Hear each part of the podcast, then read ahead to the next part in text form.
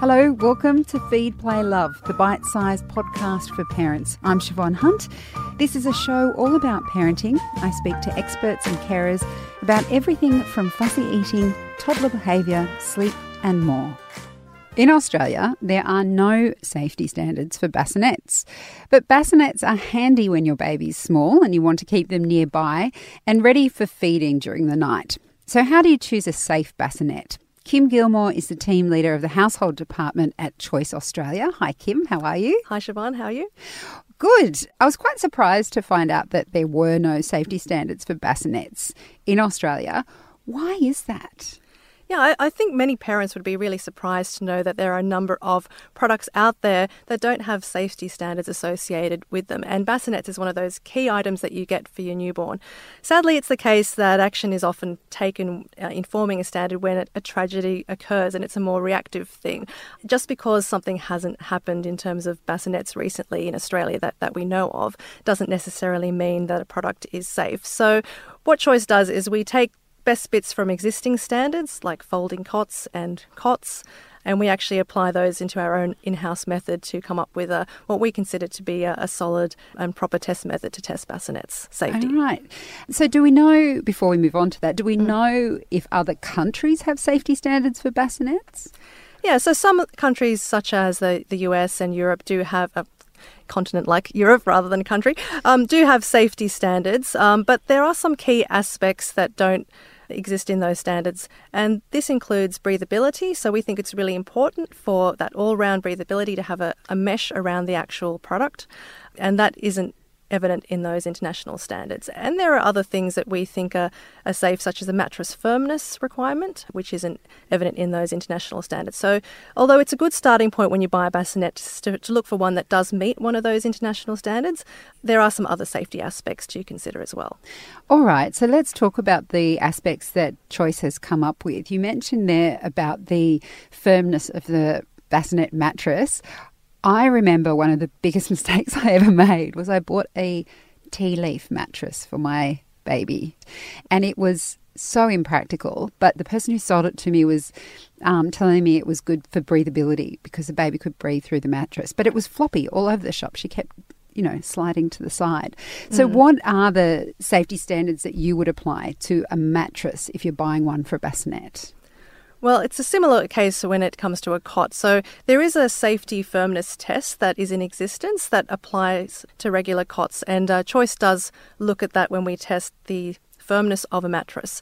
There is a do it yourself method that we have on our website where you can actually get a, a load of CDs and kind of wrap them together in a couple of uh, milk cartons, and, and, that kind of emulates the, the weight that we use in the standard just to represent a baby's head. So it actually it has to be quite firm. So when it comes to something like a tea leaf mattress, it, you know you can get that really floppy effect, and it really has to be very firm. And it may seem uncomfortable, but it's actually the safest way to go. And when it comes to um, all these claims of a, of a mattress being nice and soft, you have to just ignore that.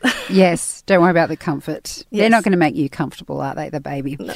um, so, what about size? Because bassinets are typically, well, they are smaller than cots.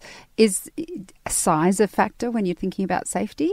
Not necessarily, but the, the height of the, the bassinet is really important. So we want something that's about 25 to 30, 30 centimetres high. I mean, when babies are very small, they won't be able to pull themselves up, but there will be a day when they do, and you don't want to find that out the hard way. So you have to have a, an adequate depth. Um, and, and obviously, they, the mattress is, really has to fit snugly, and there has to be that breathability around all four sides.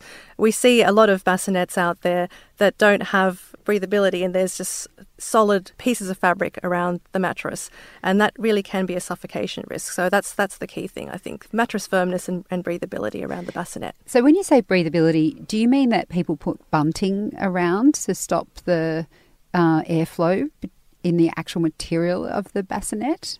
Well, it's a sort of a, a, padding, so it's a solid solid fabric. So when you actually have a look at a bassinet that we don't think is safe, you'll see solid lines of fabric just around. So that might not necessarily be bunting; it just might be the, the design of the actual um, bassinet. There are some that just have a pure just wire, pure mesh all around, and then it, there might be the occasional piece of, of wire that's used for structural purposes, but it's not wide enough to actually pose a, a suffocation risk.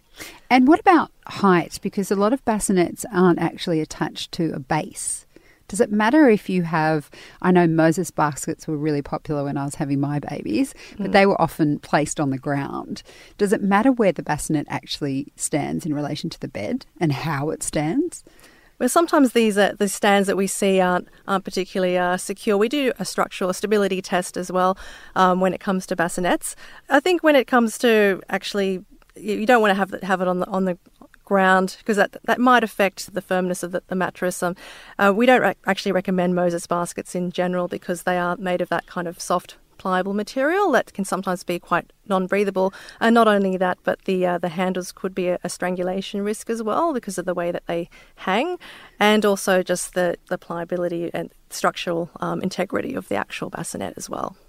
What about those ones? Uh, I know that they have them like cots, but they're sort of attached to the bed that extend the bed sharing space. So you want to co-sleep with your child, but you don't want to do it on the same surface. So you have the bassinet or the cot attached to the bed. Do we know how safe those bassinets are?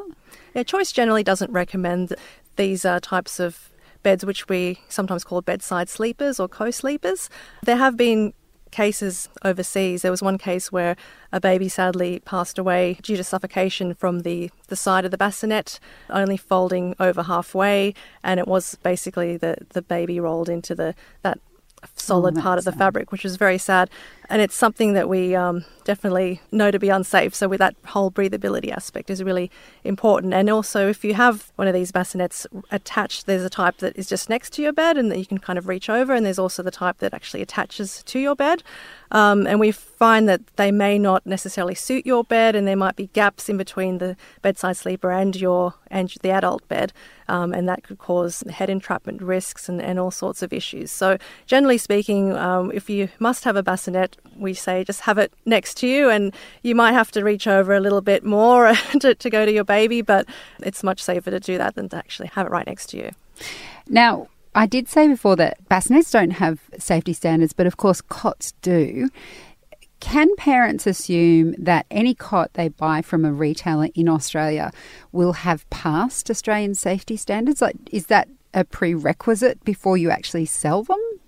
By law, there is a mandatory cot standard, so anyone who sells a cot in Australia has to have a cot that meets that standard. But in practice, when Choice does our own independent tests, we do find that some cots don't meet some requirements, and that could be something minor, such as a, a label which may be incorrectly um, issued, or there might be some issue with the instructions and the size of the mattress that's that's being recommended, for example. And then there are some more major issues, such as um, the gaps between the bars of the cot might not be consistent and, and things like that. So it's a great start to make sure that, that the cot meets that standard, but there are some kind of tips on, on our website at Choice just to, to make sure that the, that the cot you buy is safe.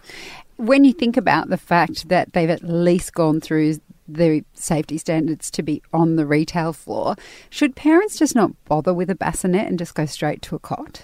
I think that is probably the safest option if you are concerned, but there are some safe bassinets out there that, that Choice does recommend. There are some um, some key aspects to look out for in terms of breathability and, and that mattress firmness. Again, I go back to it, but they're those key things that we because you know bassinets are convenient and babies they are, are small. They're um, tiny. Yeah. I, I, said that and thought in my head I would never have put my kids in a cot because they just look so small and yeah. lost in that massive space. Yeah, well, the great thing about a cot is not only is there the, the standard, but there's also you can use it for longer and, and some of them, you know, you convert to a toddler bed as well. I've got a, a nine year old who's still using the junior version of the cot when she was small. She's about to get a new one now. But yeah, it's it's pretty much uh, something that can last. Something that will last. So that's one aspect to consider. But if you want that intimacy and that and convenience of, of a bassinet, then choose one that's safe. Yeah. Kim, thank you so much for your time today. You're welcome. That's Kim Gilmore. She's the team leader of the household department at Choice Australia, and we'll pop some links in the notes to this episode so you can find more information about how to buy a safe bassinet. Feed, Play, Love is a babyology podcast produced and presented by me, Siobhan Hunt. I'd love to hear from you. So if you'd like to get in touch, email me at feedplaylove at theparentbrand.com.au. See you next time.